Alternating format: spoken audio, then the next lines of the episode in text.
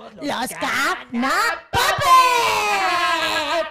Cana Puppets aquí en The Weekend Show. Qué honor, qué chévere compartir con ustedes cómo la están pasando el día de hoy. ¡Súper increíble! Oye, sácate un toque. ¡Oh! ¿Ya de una? Sí, Órale, va. Una plumita. sí. A ver, a ver.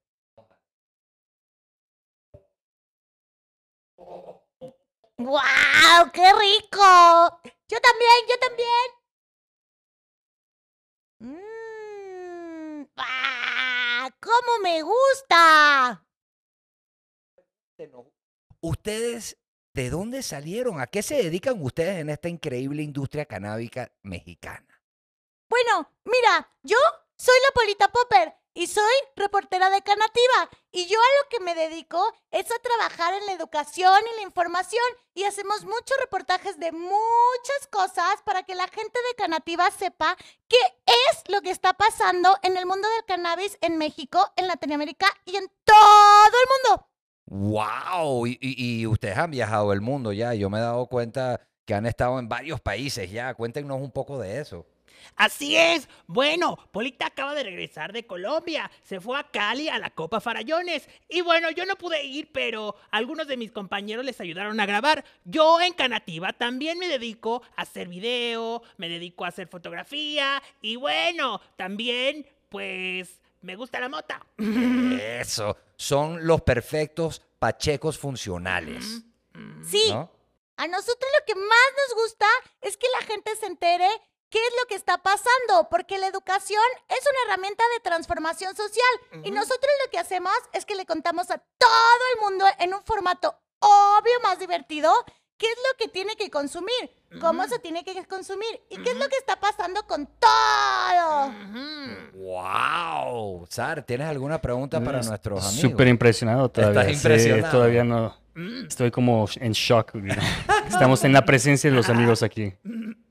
Y díganos, eh, entonces, Canativa, que dime, dime un poquito más de eso. ¿Cómo lo encuentra la gente? ¿En dónde está? ¿Cómo funciona? Pues mira, Canativa es una plataforma de educación y también es un medio de comunicación. Nosotros estamos en México desde el 2013 y hacemos un montón de cosas. Hacemos cursos de cómo cultivar, de cómo hacer tu propia medicina, pero también de cómo emprender, por ejemplo, un negocio de cosmética de CBD. Entonces, Órale. lo que nosotros hacemos, más nosotros, nosotros, los Canapuppets, es salir a hacer reportajes de los eventos, eh, de las ferias, de las entrevistas con gente como tú. ¡Wow! ¡Qué honor de verdad! La- espero que la próxima vez nos puedan acompañar en el Weed Fest, que, que ustedes andaban de viaje y en el 420. El próximo lo vamos a tener el 710. Va a ser un. Weed Fest de extracto. ¡Wow! Ya ¡Súper quiero. quiero! Sí. Sí, sí les gustan los extractos, ¿no? ¿Cuál es su, Uh. cuál es su ah, forma favorita para consumir el cannabis? Mira, a mí me gusta un montón dabear y tuerquear. Ah, Pues, la verdad a mí me gusta más fumarlo, porque pues yo soy un poco más tradicional. Ah, ahora entonces más salsa, no tanto twerk. No, yo no muevo la cola. ¡Wow! ¡Qué bien! Y una pregunta, ¿y qué tienen próximamente? Eh, ¿Tienen algún eh, evento o algún viaje, algo importante que quieran hablar de eso? Pues mira, te cuento un montón de cosas. Ahora en Canativa se vienen un montón de sorpresas. Estamos abriendo la asociación para un montón de propuestas nuevas. Y cuando te haces parte de la asociación, te invitamos a unos encuentros que hacemos cada dos meses, donde hay talleres y charlas, exposición de productos, catas y un montón de montón de cosas. También te cuento que estamos por lanzar nuestra nueva y súper mejorada página web, donde podrás encontrar una sección nuestra. ¿What? Y también te cuento que nosotros, los Canapuppets, somos parte de un proyecto bien chido que se llama Barrio 4 y 20. Hay otros amigos, hay otras personas, hay otros Canapuppets involucrados y los vamos a ir presentando uno a uno de qué se trata Barrio 4 y 20. Así que no se lo pueden perder. Wow, entonces, ¡Qué eh, emoción! ¿ustedes duermen o trabajan todo el día, 24 horas? Pues, Pues, mazo.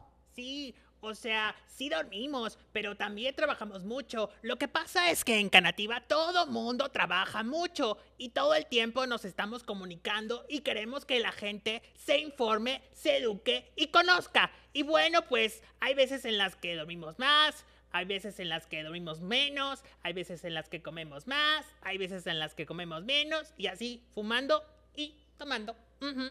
Órale. Sabroso, nada más rico que comer fumado. Y a ver, ¿dónde puede la gente buscarlos? Eh, ¿Tienen página web o en Instagram? A ver, platíquenos dónde pueden eh, enterarse de todo lo que está ocurriendo con Canativa. Bueno, eh, nosotros como Canapoppets sí tenemos un Instagram y así lo pueden encontrar, Canapoppets. Y también Canativa pues está en todos lados. Pueden encontrar en Facebook, en Instagram, en Twitter, en YouTube y hasta en TikTok. ¡Wow! Tu cuenta de TikTok debe estar divertidísima. sí, Sí, unos bailes. Decías que no bailabas, pero me cae que sí bailas en TikTok. no, pero me muevo con ritmo. Y también tocamos, tenemos sets de DJs. Sí. What? ¿Y qué tipo de música? Pues la que te guste. Te hacemos de todo. Son DJs complacientes. Complacientes. Sí. sí. Ustedes son unos pachecos funcionales, funcionales, funcionales. Y multitasking. Así es. ¡Wow! Y pachoncitos. ¡Pachoncitos! Además tenemos un montón de onda, ¿o no? Mm. No, bueno, yo la... A mí me da un poquito de envidia eh, tu bellas rastas. Así quisiera estar yo, pero... Nada que ver. Nada que ver. Nosotros estuvimos ahorita en Guadalajara, la pasamos muy bien y llegamos ahorita mismo, nos echamos regaderazo y nos vinimos aquí con ustedes porque Oh. estábamos tan emocionados después de estar ese fin de semana ya abriendo la primera tienda de Advanced Nutrients en Latinoamérica. Oh, Muy divertido, de verdad. Mm. Y, y ustedes también eh, cultivan. sí. ¡Wow! También cultivamos, porque ahí es donde empieza todo. Estoy de acuerdo. Y nosotros creemos que la transformación se hace en el cotidiano y en la práctica. Sí. Una semilla, mucho amor y después tienes toda tu medicina. ¡Wow! ¿Y cuánto tiempo tienen ustedes ya dedicándose a esta bella industria canábica? Oh, pues, pues como te decía Polita, desde el 2013, pues ahí estamos. Polita sabe mucho y la verdad es que yo le he aprendido mucho a ella. Órale, órale, muy bien. ¿Y qué les gusta más, la índica o la sativa? ¡A mí la sativa! Ay, ay, ay. ¡Sativa para arriba! Sí. ¡Arriba! Ándale, a mí me gusta la índica porque ya yo soy para arriba. Ah, Trabajan tanto que necesitan siempre estar arriba. Así es. Un Red, un Red Bull natural. Eso, eso. Tum, cutum, cum, tum, cutum, cum, tum, cutum, cum. ¿Hay algo más que le quieran decir a nuestros queridos amigos que están viendo? Sí, quédense atentos a todos los proyectos que tenemos en Canativa y síganos en el canal de YouTube donde van a poder ver todos nuestros videos, Sí. nuestros reportajes y se van a poder enterar de quién es el barrio 4 y 20. así es. Wow, yo estoy súper emocionado de ver ese barrio y conocer a sus amigos, al resto de la clica, la, la clica canábica de los, de los puppets. Me encanta. Y acabo de, alguien acaba de tocar, creo que unos amigos de ustedes van a entrar y nos Oh. vamos a entrevistar. Oh. Muy buenos amigos de ustedes, creo. ¡Qué sorpresa! Pues ahorita regresamos con esa entrevista, ¿no? Sí, claro. Pues mu- Eh. muchísimas gracias por, por invitarnos y de verdad por estar aquí con nosotros. Estamos muy, muy agradecidos. Yo soy Eh. súper fan de The Wicked Show. A mí también. decirles que estamos súper emocionadas de estar Ah. aquí con Marvin y con Sal porque son la mera onda. Así es. Ay, qué rico. Ahorita regresamos con una sorpresa. ¡Y autocultívese! ¡Yeah! Autocultivo Hey everybody, Marvin Weisman from The Weedkin Show podcast. And this is Sar. podcast. And we are back with our very good friends that are with our other very good friends. Eh, bueno, por favor, eh, preséntense. Qué emoción estar aquí con ustedes y, y, y con los Canapopes. De verdad, me siento muy honrado de estar aquí, que nos hayas invitado a estar aquí con ustedes. Hola, yo soy Polita Pepper y estoy súper emocionada, Sar, Marvin, de tenerles aquí en la OFI de Canaptiva. Los Canapopets están hablando de ustedes y de su visita hace como un mes, esperándoles. Y bueno, yo soy la directora de Canativa y en los ratos que se puede soy también quien ejecuta a la Polita Puppet. Multitasking, como estábamos diciendo. Y bueno, pues yo soy Edan Sala, soy productor en Canativa y pues muchas gracias por invitar a sumarse también al proyecto e invitar a los puppets también porque son una idea ver- verdaderamente pues alivianadora para nosotros y también de alguna manera nos, eh, nos impulsa a seguir creando contenido. Y además la dejaste hoy Hoy estoy además- espectacular. Bueno, estamos- la verdad es que estamos, un poco a la a la mitad, porque tenemos un evento, pero bueno, o sea, como saben, en Canativa hacemos de todo, entonces incluido el maquillaje. No, bueno, yo, yo entré y dije, wow, todo esto para mí. También, También, también, también. no, bueno, y si esto es Hasta a medias, si Se esto es a medias, no me quiero imaginar, o sea, va a ver, ya me voy a ver, quedar mijo. para el final. Espérese, que va a haber de todo. Wow, wow.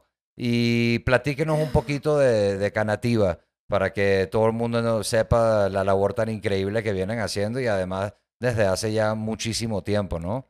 Sí, bueno, Canativa surge como tal, como proyecto en México en el 2013. Nosotros veníamos de California de trabajar eh, y de hacer escuela ya unos años y cuando llegamos a México nos dimos cuenta que la onda no era eh, vender el pescado, sino enseñar a pescar. Entonces decidimos crear Canativa y Canativa desde entonces es una plataforma de educación eh, que apuesta por la autogestión y la educación como herramienta de transformación social. Nosotros creemos que en la medida que la sociedad mexicana, la cultura, la, eh, la región latinoamericana se empodera de ese conocimiento, crea una transformación social para y de acuerdo a nuestras realidades locales, ¿no? Ajustar la regulación, el mercado del cannabis, la legislación, el cambio cultural tiene que ver y tiene que responder a los contextos locales en los que nosotras vivimos y nosotras no estamos ni en Suiza ni en España ni en California, estamos en México, estamos en Colombia, estamos en Chile, estamos eh, con países con una complejidad y una cultura propia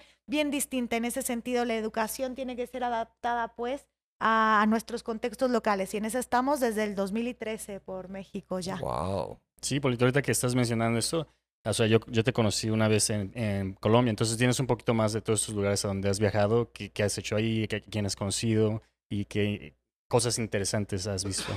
Pues en estos ocho años de Canativa, o sea, imagínate, desde que empezamos, que por supuesto que no teníamos ni nombre, y citábamos a la gente afuera de un metro eh, para hacer un curso totalmente clandestino. Ah, hoy día somos una asociación civil y trabajamos en varios países de Latinoamérica. Entonces te puedo decir que en estos ocho años hay una, un paradigma del cannabis que se está moviendo y eso es una realidad social tangible. Hay hoy día una industria en México, una industria en toda regla, excepto que no es legal, eh, desde semillas hasta lámparas, ¿no? Entonces he visto el escenario del cannabis eh, mudarse y adaptarse a un entorno latinoamericano.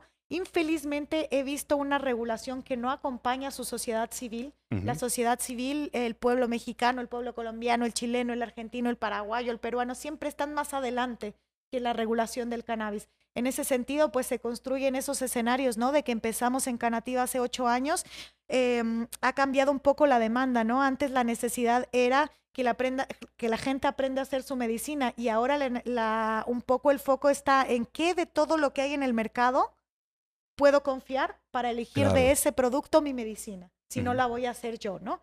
Entonces hay un, un giro de la demanda de la información, hay un, hay un giro también del tipo de gente, ¿no? Antes venían solo personas que estaban a punto de morir a los cursos de Canativa y hoy vienen eh, chicos que quieren emprender, mujeres que quieren hacer su marca de CBD, gente que no tiene absoluta relación con el cannabis, Claro. Pero que quiere ser parte. Y que es en todo el mundo en realidad, porque la pandemia como a todos nos obligó a conectarnos y de alguna manera también conectamos con esa gente que está en todo el mundo, en toda Latinoamérica, Colombia, Chile, Argentina, este, algunas partes de España, en, Estados Unidos, que realmente pues eso ha, ha ayudado justamente con lo que dice Polita, sumar Sí. eh, con, con ese mensaje. Y esas regulaciones, legalizaciones tomaron mucho tiempo, ¿no? O sea, no llegaron ahí Sí. en un, un año, votaron, no. Ha sido un proceso civil, como dices, también usualmente civil, de mamás y cosas así. Sí, Entonces, ahorita creo que hay mucha gente frustrada en México porque no sale, que no sale, pero eso es un proceso que ha pasado en todos los países, ¿no? Sí, la verdad es que infelizmente México ha batido el récord de plazos de la ley de cannabis, ya excedió todos los plazos y límites posibles. Ahora, de hecho, estamos esperando a ver cuál va a ser el siguiente paso de presión política. Hay una clara falta de voluntad política, pero también hay un escenario que se mueve independientemente de la ley. Y eh, cuando venga la ley, una cosa es tener ese, ese, mm, ese parámetro legal que necesitamos, porque lo que no puede ser posible es que en el 2021 la planta sigue siendo ilegal. Eso es vergonzoso, es profundamente indignante. Pero lo que viene con la ley, además de todo, una vez que esa ley esté, que todavía va a tardar, una vez que esa ley esté, es eh, el diseño de toda la serie de reglamentos que le van a dar el cuerpo práctico al ejercicio cotidiano de esa ley.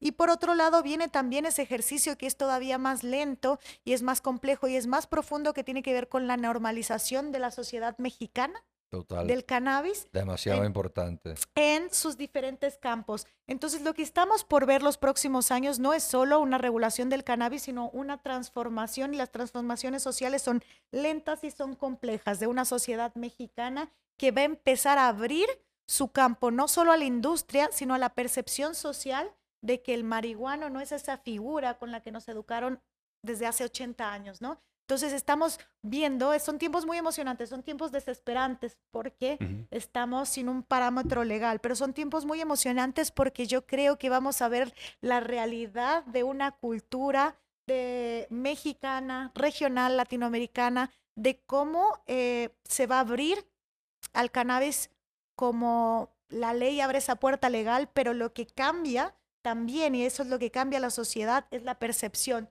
de la planta como algo distinto, como algo incorporado a, su vida. Entonces se acabó ese vecino marihuano, ¿no? Ahora esa persona va, va a tener una dignidad. Se acabó que no tengamos ese reconocimiento de dignidad, de Sí. trabajo como autocultivadores, ¿no? Como personas productoras o distribuidoras o consumidoras. Entonces ese, ese es el paso que más me emociona. Y sí, se necesita un marco legal para eso, que no va a ser suficiente como ninguna ley de cannabis lo es, no va a ser perfecta como ninguna ley de cannabis lo es, pero sí es un primer paso para un cambio social que en 2021 es inminente, necesario. Es absolutamente vergonzoso que no tengamos el cannabis regulado todavía. Y yo diciendo dos cosas ahí. Cuando dices la ley no es perfectible, y, y no solo cannabis, todas las leyes son imperfectibles. O sea, Claro. siempre va a haber cambios, reformas, adiciones. Y es lo mismo con cannabis, ¿no? O sea, no, no esperen que va a ser la mejor ley, va a tomar tiempo, va a haber reformas. Y, eh, y tomando el punto que dices, el segundo punto, es la razón por la que a mí también soy más pro canábico por esa razón que dices de los usuarios pacientes, quitarles el estigma, porque no me gusta que la gente vea a los la gente con adicciones como gente así violenta, mala y mm, de la sociedad, lo, lo más bajo de la sociedad cuando son usuarios pacientes que necesitan algunos ayuda ah, mental o lo que sea. Y creo que el cannabis va a empezar eso, donde van a decir, ah, ok, cannabis, o sea, ya vimos que estábamos mal y que son pacientes usuarios y que eso aplique a las otras drogas, que la gente son, si tienen una adicción, que son pacientes y necesitan una ayuda médica. Y creo que eso es lo que yo, a mí me gustaría, bueno, eso es lo que creo que va a pasar con cannabis, que abre la mente de la gente. Hoy por hoy, la persona que no está a favor del uso del cannabis es una persona que no está a favor porque no tiene información suficiente. Así a esa es. persona le falta información. No hay hoy día ningún argumento prohibicionista que se sostenga. Eh, me parece que, que va a ser un poco en la historia el tema de la prohibición del cannabis en unos años nos va a dar la misma vergüenza que hoy día nos da un holocausto, ¿cierto? Porque es absolutamente... Totalmente de acuerdo contigo. Y lo que siempre hablamos nosotros, Sari y yo, y, y con la comunidad canábica, que también es muy importante y creo que eso va a ayudar mucho a que se le quite el estigma a la planta, es el tema industrial y el de la comida. Y que vean que, o sea, es una planta que todo lo que ustedes ya hacen con plástico, lo pueden hacer con cáñamo. Puedes cons- construir viviendas, puedes hacer ropa, libros, o sea, es infinito, comida. Entonces, también eh, la, educación, lo que ustedes están haciendo y lo que nosotros estamos tratando de hacer con The Weekend Show es justamente eso, que la, es quitar un estigma, pero a través de, la ciencia y de la evidencia. De, o sea, señores, todo esto, ya hay, empresas alemanas construyendo partes de coches con, con cáñamo. Sí, no, sin duda. Y todo lo que se hace eh, de plástico se puede hacer con cáñamo. Hay un potencial bien grande. bien Rescatar el planeta. Sí, y es una posibilidad que a mí me da una esperanza en un futuro otro, para un presente que de verdad, así yo no sé para dónde, si no es por ese camino de construir alternativas sustentables y una Así es. lógica distinta de cómo relacionarnos entre nuestra especie y con otras especies, no sé para dónde es, porque si ese es el camino, no, si no es ese, no queremos ir. Total, Sí, porque- total. Porque tal como está el mundo, es una posibilidad de regeneración, no solo de la tierra, de la industria y del potencial que eso tiene, sino como también de especie, de sociedad, ¿no? De, de intercambiar esa relación del humano arriba por sobre encima de todas las otras especies y empezar a construir un mundo entre especies donde sea más, eh, se pueda cohabitar de manera distinta. Si no, si no aprendemos ahora a cohabitar como especies, eh, no tenemos más mundo para, Total, para y- y- ensayar, y, y- y lo hemos demostrado que no sabemos coexistir entre las religiones y el color de la piel y todas esas pendejadas que separan a la humanidad. Y pues esto es algo que tiene que unir a la humanidad porque nos va a regresar a nuestras raíces y, y- y enseñarnos que en verdad eh, pues habían muchos factores importantes de la economía que no les interesaba la legalización del cáñamo. Y pues también se entiende porque invirtieron mucho dinero en lo suyo, pero bueno, eso estaba destruyendo el planeta.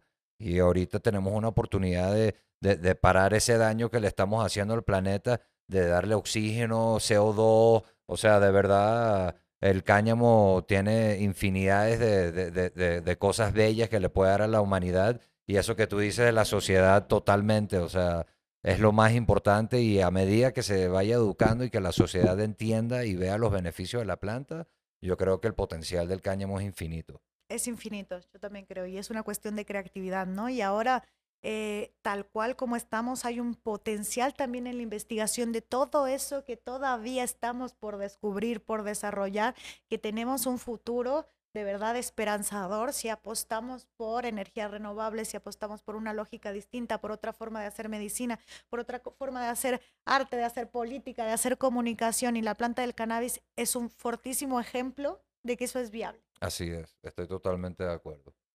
Sí, sí, igualmente, sí, coexistir con, la, con el medio ambiente, ¿no? Es muy ah, triste, pero cuando íbamos a, Guadalajara, vimos todo un lago grandísimo que estaba seco y que ya No lo- recordamos el nombre, pero dicen que es de los más grandes y siempre están las noticias y dicen, no, ya, ya queda tanto. Y es increíble ver ese lago totalmente seco, que antes le daba chamba y comida y, y riquezas a toda la gente que vivía ahí, ¿no? Pero como dices, es por no poder coexistir con él, se lo acabaron. Así es. O sea, se acabaron todo y ya, ya no hay lago ahí. Es que justo yo creo que el tema de la planta lo que viene a mover también de fondo es el paradigma de esta manera en la que vemos el mundo prohibicionista, con división de géneros, el hombre por arriba de todas las otras especies, donde la raza, la religión o el color importan en un grado de escala. Ese mundo no funciona. Y tenemos suficientes años probando. que es un Es un Comprobadísimo. absoluto fracaso. Totalmente. Estamos yendo a nuestra propia destrucción, destruyendo nuestro entorno y destruyéndonos entre nosotros por un pensamiento de- distinto porque no creemos en que puede no haber un género o porque creemos que tenemos un tono de piel que es más bacán que otro. Eso ya demostramos ampliamente que no funciona. Entonces tenemos la posibilidad de construir otro y esa es una posibilidad que tiene que ser eh, viabilizada ahora, porque tampoco es que tenemos mucho más tiempo de seguir fracasando. Exacto. Totalmente. Yo vida tengo esta, ¿sabes? Así es en esta que, que, que- Sí, sí. Y a ver, y su relación con la planta así personal de ustedes.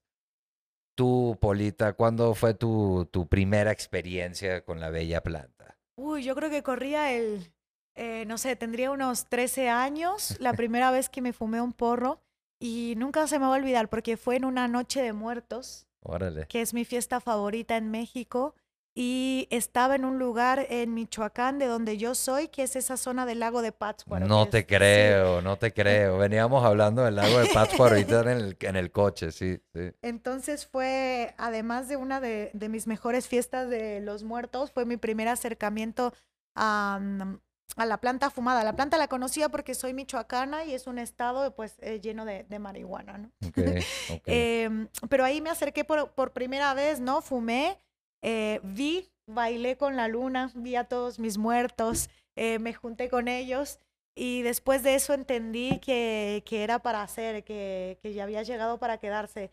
Después de eso yo creo que la gente que, que estamos un poco más vinculadas con la planta del cannabis, que se vuelve un poco ahí un, un sino de vida, es que ella te elige. Y, Claro. y para mí ahí me fui, me fue llevando y desde por ahí, desde los 16 años, no hay día de mi vida que no esté relacionado con la planta. Hoy tengo 36, Wow. así que ya tenemos Estás un rato. chiquita todavía. ¿Y tú, hermano? ¿Y tú? Pues a mí me tocó más parecido a lo que a lo mejor a todo el mundo le pasó probando con amigos. A mí realmente en un viaje a Ámsterdam me pasó y me tocó en una smoke shop. Pero sí es cierto y es muy, de alguna manera lo compartimos eh, muchas veces em, en reuniones y compartimos ese mensaje que eh, yo generalmente pues em, no soy una persona que consuma tanto como, como quizá alguien que consuma más, pero singularmente la planta te escoge y escoge lo que quiere que tú, que tú hagas, ¿no? A mí me ha tocado sobre todo pues tener más contacto con esa energía femenina, con la planta, me ha tocado eh, trabajar con personalidades femeninas poderosas a las cuales admiro mucho, con Polita, con Lorena Beltrán, que también me ha tocado trabajar.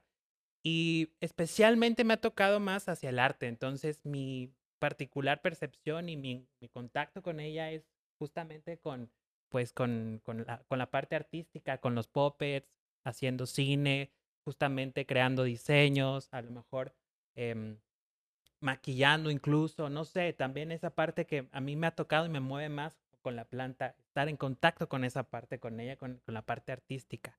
Es como el contacto que, que tengo más. ¿Y, que, y tu primera vez? Porque ya van varios que nos dicen 13 años aquí en México, ¿vale? Que no mames, yo ya, ya de me sentía un viejito. productor. Yo me sent- ya me siento un viejito. Yo lo probé a los 18 años, la primera vez 17. ¿Tú a qué, tú a qué edad tenías? Y no hay problema si son los 13, ¿eh? No, pues yo, yo, No, yo en- para nada, sino me impresiona, o sea, wow. Claro, bueno, yo en Canativa tengo pues un año, básicamente. Mi, mi, mi contacto con la planta, o sea, a pesar de que, pues sí, tenemos, eh, no sé, de alguna manera, pues de chiquitos o cuando estamos en la secundaria, lo intentas, lo pruebas, digo, como a todos. A mí me tocó más grande en Ámsterdam y me tocó porque justamente sí quería vivir esa experiencia. Entonces ya me Está tocó bien. a mí ma- mucho más grande, me he tardado un poquito. No, no hay No, problema. pero está no, es bien, está mejor, bien. sí. Y yo personalmente le recomiendo a la gente que empiece más grande sí. porque eh, No, tienes que... Esa es la recomendación. No, hecho. totalmente, porque además ya estás más maduro, ya entiendes más la vida, eh, ya te echaste tus primeras chelas, o sea, es, es mejor eh, probar las cosas ya cuando estás más maduro y viviste un poquito más y, y- y- en- y entiendes lo que estás haciendo. Y por eso también es importante tener unas buenas leyes, porque también saber qué te estás metiendo en tu cuerpo, ¿no? De ahí viene también, por lo menos, la gente que, que como nosotros que nos gusta fumar o, o unos comestibles o, o algo así, o sea, saber qué nos estamos metiendo en el cuerpo, para mí no tiene precio. Y, y una pregunta, ¿sí hay, hay en Ámsterdam, en el, caf- en el coffee shop, que, ¿cómo fue? ¿Fue un eh, eh, comestible o fue No, fumada? fue, fue realmente pues eh, un, un- un porro. Ah, ok. Entonces, el, Nice. sí, sí, la persona te, te dice, ¿no? un re buen ¿Cuál porro en? Ámsterdam, Ajá. imagínate. ¿Y cómo estuvo? ¿Fue un buen trip o fue como de esos de Fue que- bueno, fue bueno, porque lo repetí, lo repetí. Ah. Fue bueno. Exacto, y lo repetí, lo repetí, lo Lo repetí. No, sí, además Ámsterdam es una ciudad muy especial. Eh, locura. te- te- te- es bellísima y te engancha y como siempre ha tenido esa fama de sus coffee shops, pues el que va a eso, eh, de verdad que es una experiencia increíble. No sé, hoy en día yo fui hace un buen, pero... Y, y lo, lo- lo interesante es que lo- los Dutch, ellos les vale, ellos ni siquiera fuman ni nada, para ellos es así como marihuana, no, qué fastidio, chicos. Es increíble, ¿no? Un país que tiene tanto tiempo con la ley y todo el mundo quiere viajar para allá, pues puede fumar en la calle tranquilo. Está cabrón. Polita, es tu turno. ¿Cuándo fue la primera vez que...? La primera vez, bueno, fue esa que te contaba, tenía 13 años, Ah, estaba en una noche de muertos. Ah, ok, ok, perdón. eh, Sí, sí. allí. Qué bonito. Sí. Yo creo que él ya está en una noche de Sí. muerte. Sí, bailé, lo pasé súper bien y, y bueno, y de ahí llegó para quedarse, ¿no? no Forever. Sí, no necesariamente fumé desde los 13, ¿no? Vamos Claro, a claro, fue la primera vez que la contexto. probaste. Pero me tocó de una manera fundamental. Yo creo que eh, fue el primer enteógeno que consumí. Sí. y abrió en ese, esa cosa que dicen que la marihuana es la puerta de entrada para otras drogas. Yo creo que eh, la marihuana en mi vida fue la puerta de entrada de abrir mi percepción a otros mundos posibles, ¿no? Y Sí. en eso sigo probando y sigo descubriendo hasta hoy. Sí, sí, sí, claro. No, totalmente. Y, y eso que siempre han dicho que la marihuana te lleva a probar otras drogas y te abre a ese mundo. Y tú- eh, no, no, no. Lo que te lleva a ese No. mundo es la junta con quien tú andes. Sí, y nunca ha Y- habido y investigación en realidad que la puerta de entrada es el dealer y el dealer no tiene ninguna noción, muchos no, infelizmente, ni de lo que están vendiendo. Entonces, es una mentira absoluta que eh, la legalización, que es una de las preocupaciones de los prohibicionistas, eh, la legalización va a accesibilizar eh, para los adolescentes o para los jóvenes el consumo de otras drogas. Y hoy por hoy los niños de 13, 14 años tienen acceso a eh, sustancias que tienen un alto grado de pe- peligrosidad, que no saben ni quién son, tampoco sus proveedores saben qué son. Entonces, no es en la prohibición, sino justamente en lo que te decías, es fundamental saber qué es lo que estoy consumiendo. Y yo espero que sea a partir de la regulación del cannabis que esa información empiece a ser mucho más amplia, porque nos regulan el cannabis y de ahí vamos a meter, o sea, nos abren la ventana, nosotros les rompemos la puerta, vamos a empezar a meter información sobre todas otras sustancias, muchas de ellas que sí tienen peligrosidad, que son vendidas como drogas. Hoy día un adolescente de 14, 15 años puede consumir, puede haciendo solo un, un mensaje de WhatsApp, puede recibir en su casa cualquier tipo de sustancia. Entonces, eh, el problema está en la falta de información, Así no es. en lo que se consume. Y no se va a dejar de consumir porque se prohíba y eso ya lo hemos comprobado históricamente. No, Exacto. totalmente. Y por eso yo digo, o sea, vamos primero por la parte grande, vamos a, a- que legalicen la planta para el tema industrial, para la comida, para la medicina, porque buena flor y más gente que tiene autocultivo, que ya pronto tengo mi amparito. Pero sí, o sea, justamente hay que tener paciencia, porque no, no, o sea, siempre vamos a tener acceso a los que somos lúdicos a tener una buena flor. Entonces vamos a pelear por lo, lo otro que, que le va a dar la educación y las herramientas a la gente de terminar de entender el potencial de esta planta para que luego ya después, como, como yo creo que va a pasar en Colombia, Colombia empezó con investigación, con esto, lo otro, y todavía sigue sin lúdico, pero ahí viene, ahí viene, Sí. entonces... Que se supone nosotros también, ¿no? Empezamos como medicinal, pero nunca lo regularon. entonces Ese es el problema, allá en cambio... Sí, sí. Bueno, sí, que hace unos meses. Es que justo eh, fue en enero de este año que salieron, sacó el, salió el reglamento de la ley de cannabis medicinal del 2017. Ujú. Pero es justo lo que comentábamos hace un rato. Tú tienes la ley, después tienes los reglamentos y después tienes que viabilizar esos reglamentos para que Ujú. cada, según lo que tú quieres ser, tú quieres ser un club canábico, tú quieres ser una empresa productora de cannabis medicinal. Entonces vas a tener que seguir una serie de lineamientos específicos. Primero hay que construirlos y luego hay que eh, seguir ese protocolo hasta que tú consigas estar en ese... Va a pasar un tiempo. Sí. Un tiempo, ¿no? Eh, apenas me parece que fue Colombia, en- desde el 2016 legalizó, fue apenas este año que hay productos en el mercado que se pueden conseguir ya de manera real y pasaron cuatro años. Sí. Entonces estos procesos tienen una complejidad que demoran un tiempo. Así que mientras más pronto tengamos esa ley, más pronto sabemos en qué marco tenemos que caminar, qué requisitos tenemos que conseguir para tal o cual licencia, ¿no? Y también vamos ensayando todas las fallas de la ley que va a tener para empezar a hacer un trabajo activista político de cómo vamos a ensanchar esos huecos o cómo vamos a abrir esos espacios que no están eh, dados de por sí en la ley, ¿no? Bueno, claro, claro. Y amigos, eh, antes que nada se me olvidó hacerles otra pregunta acerca de ah, si, bueno, Polita creo que yo ya sé, pero si han salido al público, si saben tus amigos, familiares que eh, utilizan cannabis y cómo fue esa conversación, si fue fácil o fue algo difícil. Pues mira, eh, Polita es famosa y se enteraron ya en las noticias. pero no, en la adolescencia fue un tema, fue un tema complicado porque claro, em, eh, tiene mucho estigma social y yo además soy de un estado que es un estado con mucha violencia asociada al nar- narcotráfico que es Michoacán. Ujú. Em, Y además eres mujer. Además, soy mujer. Y, y eso tiene que ver mucho, ¿no? Ujú. de, de tu lugar en la sociedad, en el mundo, etcétera. Eh, pero también fue un proceso muy orgánico porque como hay un, es un tema de falta de información, quien no Ujú. está de acuerdo con el consumo o con la existencia de la legalidad o de las prácticas de consumo de la planta, esa, esa, ese cáncer que yo digo que es el cáncer más, más grande del mundo, que es la ignorancia, se cura con educación.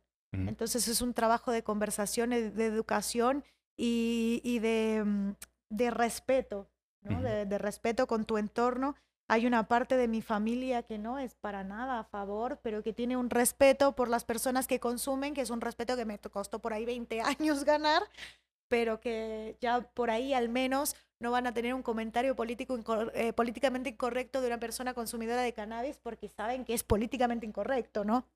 Totalmente. Em, por ahí no son a favor y tal, pero ha sido, ha sido un proceso complejo, ¿no? La familia mexicana, la sociedad mexicana tiene el estigma también muy asociado a la violencia. Y eso hace que no solo sea el marihuano, el consumidor, el que, eh, que está perdido de su vida y no, no es productivo, sino que también está asociado a una historia de mucha sangre, de mucha guerra, de muchas muertes que le duele al pueblo mexicano. Y eso se queda muy profundo en la sociedad y se tiene que ir cambiando poco a poco. Sí, sí. Todavía no cambió, felizmente. Y pues eh, me, me, interesa y me parece peculiar la, la pregunta que haces porque pues en, en, mi caso yo creo que el closet no es para mí prácticamente. Yo me asumo como una persona trans. Uh -huh. Entonces sí ha sido difícil, justo como dice Polita. Eh, no es un tema sencillo, no es un tema con el que pues te sientes en la mesa y puedas platicar, ¿no? Como, como platicas con tus compañeros o como platicas en este show. Sí es un tema que en mi familia ha sido eh, complejo, pero justamente como lo digo, yo soy una persona que todos los días tiene que salir del closet. Entonces, en este sentido, sí me ha tocado también, una, aprender, porque yo estoy muy agradecida en Canativa justamente que me tocó aprender de ellos para poder entonces replicar este mensaje.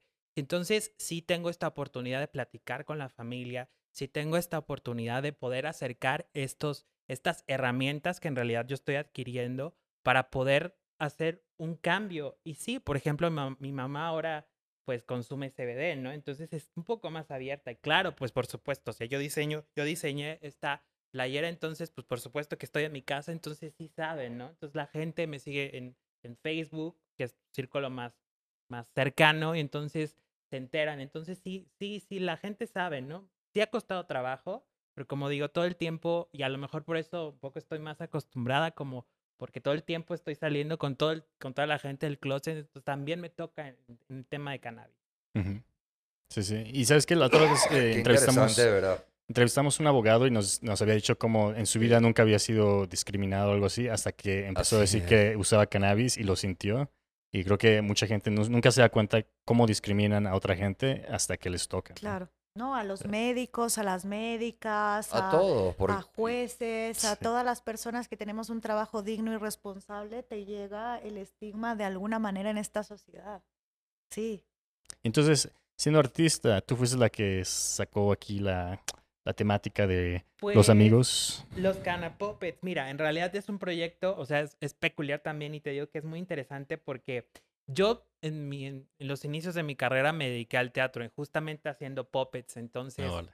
pues, pues es muy interesante también saber cómo Polita en alguna otra vida, que yo creo que ya no regresaríamos al teatro, definitivamente no, pero también vivió de eso, entonces, pues el destino nos junta, salió de, de alguna reunión que, ten, que tu, tuvimos, eh, que teníamos allá los puppets, y se nos empezaron a ocurrir ideas. Yeah. Y esas, de esas ideas fue justamente te- traer a los canapuppets. De alguna manera que la gente los acepta, acepta el mensaje un poco mejor, ¿no? Un poco de lo que les cuentan ellos, la gente lo recibe mejor, los escucha, claro, porque causa justamente pues ese, mm, ese interés, ese morbo de poderlos ver, poderse acercar y los escucha. Y además que los canapopets pueden decir lo que yo no puedo decir, Exacto.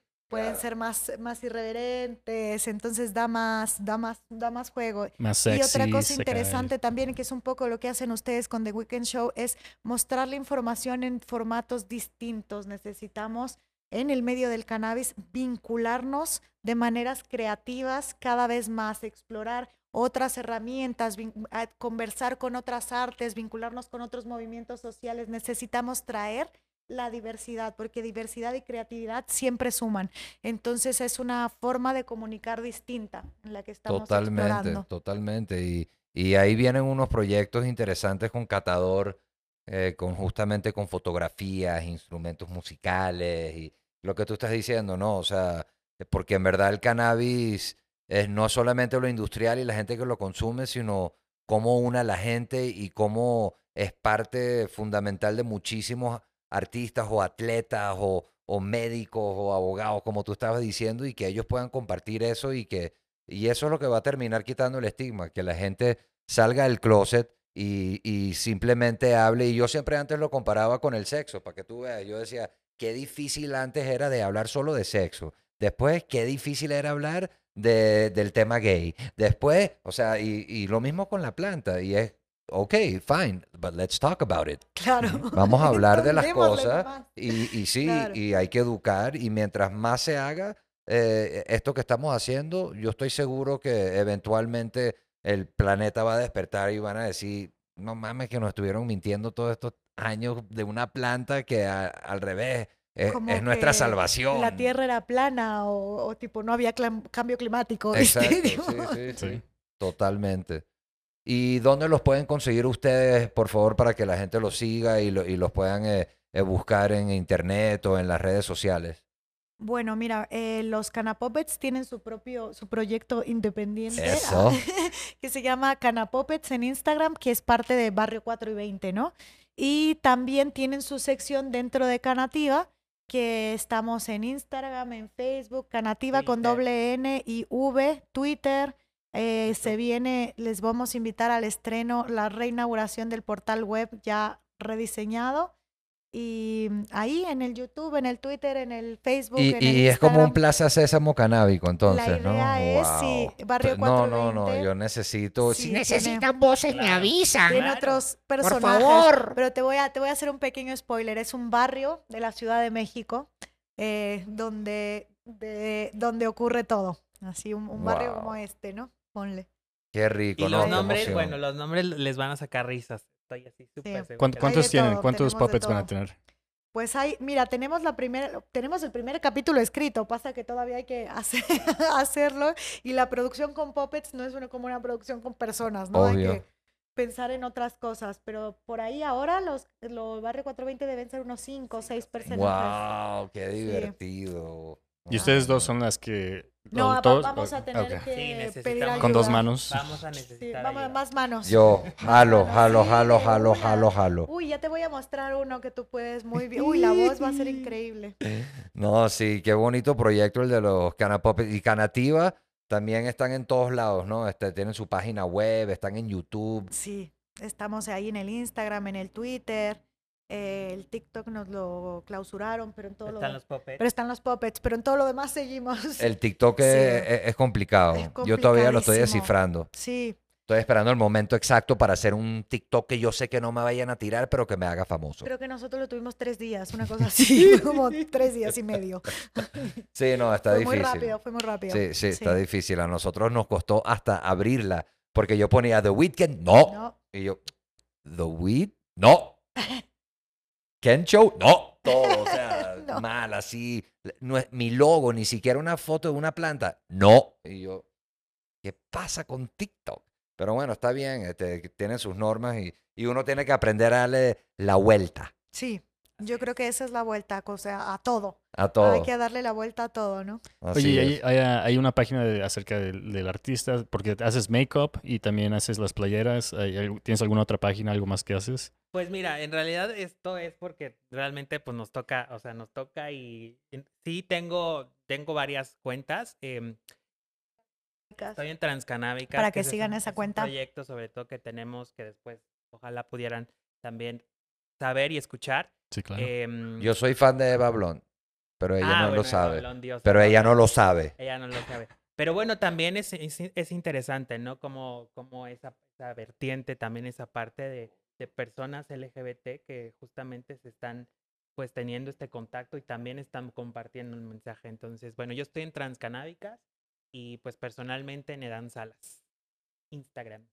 Hay una serie que a mí me encantó, ha sido de mis series favoritas de los últimos años, que justamente se llama Transparent. No sé si la, viste.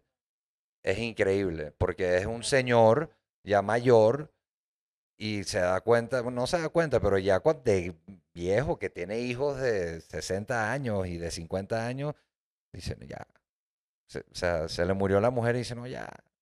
Y, y pasa por todo, es increíble la película y la, y la familia, como lo apoya y, Claro. y no, no, no, es espectacular, de verdad. Y, y qué increíble y qué honor tener, eh, te- tenerlos a ustedes en el programa porque yo soy muy fan de, de toda la iniciativa de Canativa y de todo lo que están haciendo y que pronto espero tener al Limón aquí también, que estuve con él compartiendo un poco en Guadalajara ahorita.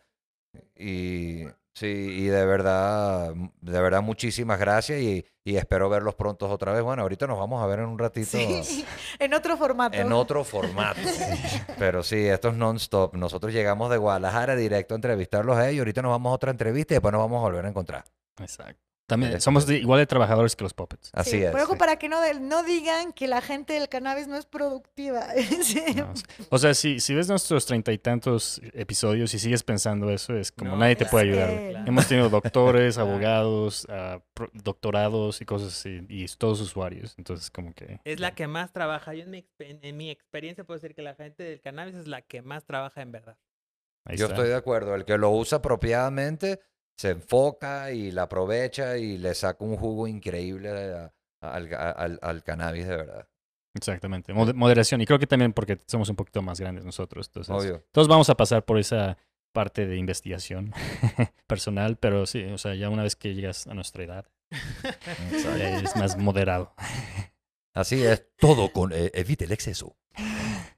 Bueno, muchísimas gracias por Gracias acompañarnos. No, Gracias The Weekend Show de nuevo. Gracias gente de The Weekend Show. Son lo más. No, Gracias, ustedes gracias. y que se repita pronto. Y bueno, nada, buenos humos a todos, ¿no? Yo Buenos soy humos a todos. Marvin Weisman. Yo soy Sar. Nos pueden seguir aquí en YouTube, denle like. Denle super like, Sí, comparta, no, compártenos comparta, con todo el mundo. Y estamos, bueno, en Instagram, en Facebook, en, en TikTok, aunque no hacemos cosas divertidas todavía, pero estamos en todos lados, igual que ellos. Los queremos mucho y nos vemos very soon. Very soon. Gracias. Gracias.